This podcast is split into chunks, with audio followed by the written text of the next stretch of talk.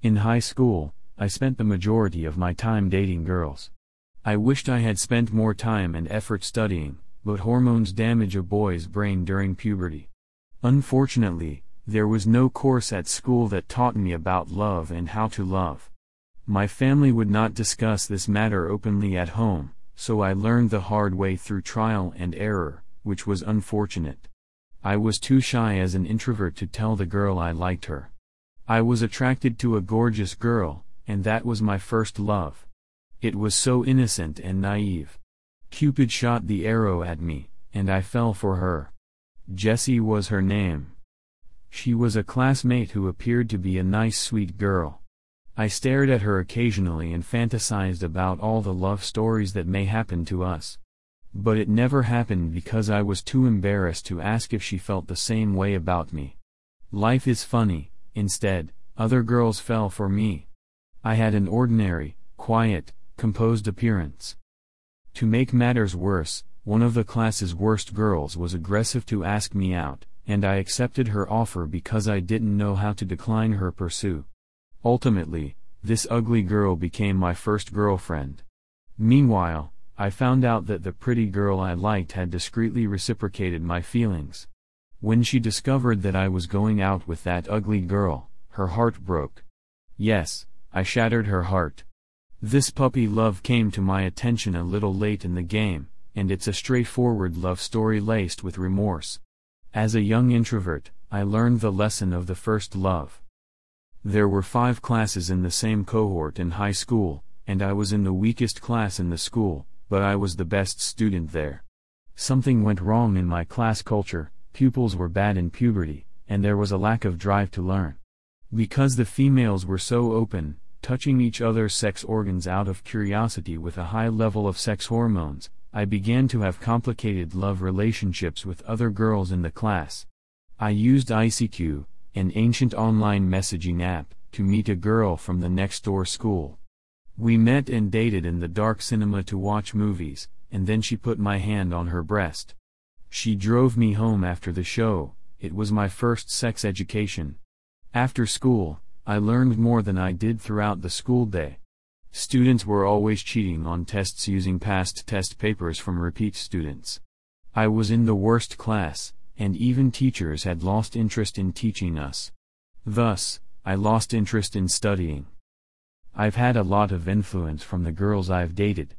I stayed outside the home longer and returned home late after midnight when I dated a bad girl. After more than 10 chaotic short relationships, I became interested in dating the best student in the best class. Her name is Doris. She was the top student receiving straight A's in all courses. Doris outperformed the rest of us, and the school named her the MC for all of the school's events. She talked confidently in front of the students. I was looking up at her on stage as a dirty boy, admiring her. I set out on a mission to turn this best student into my girlfriend. Out of everyone's envy, she miraculously became my girlfriend. Because my academic scores needed to catch up, I began to feel under pressure. On every subject, she beat me. However, by taking her as my girlfriend, my self-esteem improved. I began to work harder in class and eventually received top grades in chemistry, winning her just in one subject. I was more motivated to learn and improve as a student. The change in my behavior was due to her credit. We had a stable and steady relationship, and this lasted till we went to different universities. We must take one public exam before beginning high school. The competition became fierce when the school reduced five classes to only one science and one art class. I knew I should concentrate on the exam, but I preferred extracurricular activities over academics.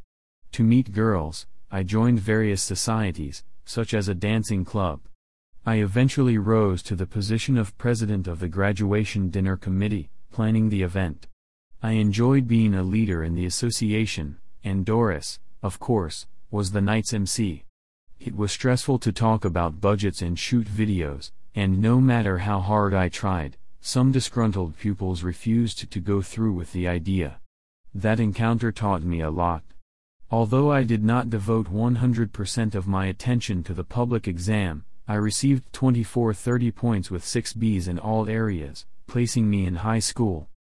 The first round of public examination was entering high school. For A level students who wanted to go to university, there was a second general exam. It was one of the most difficult tests I had ever taken, and the competition was keen.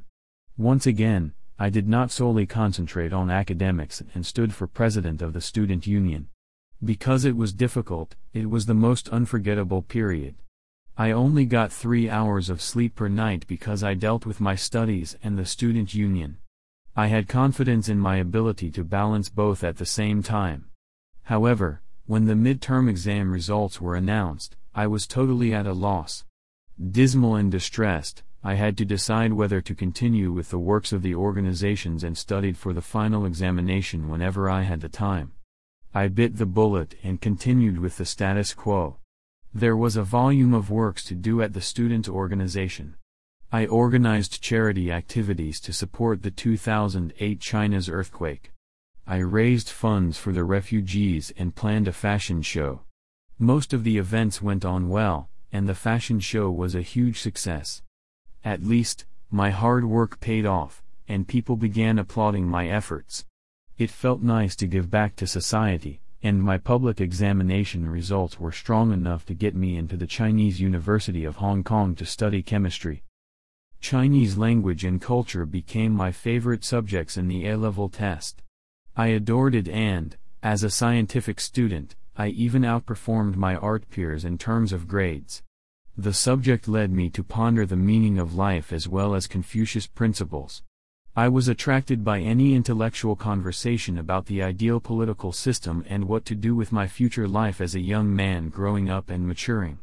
I was influenced by Li Tianming's book, which is written by a famous philosopher, about his art of thinking.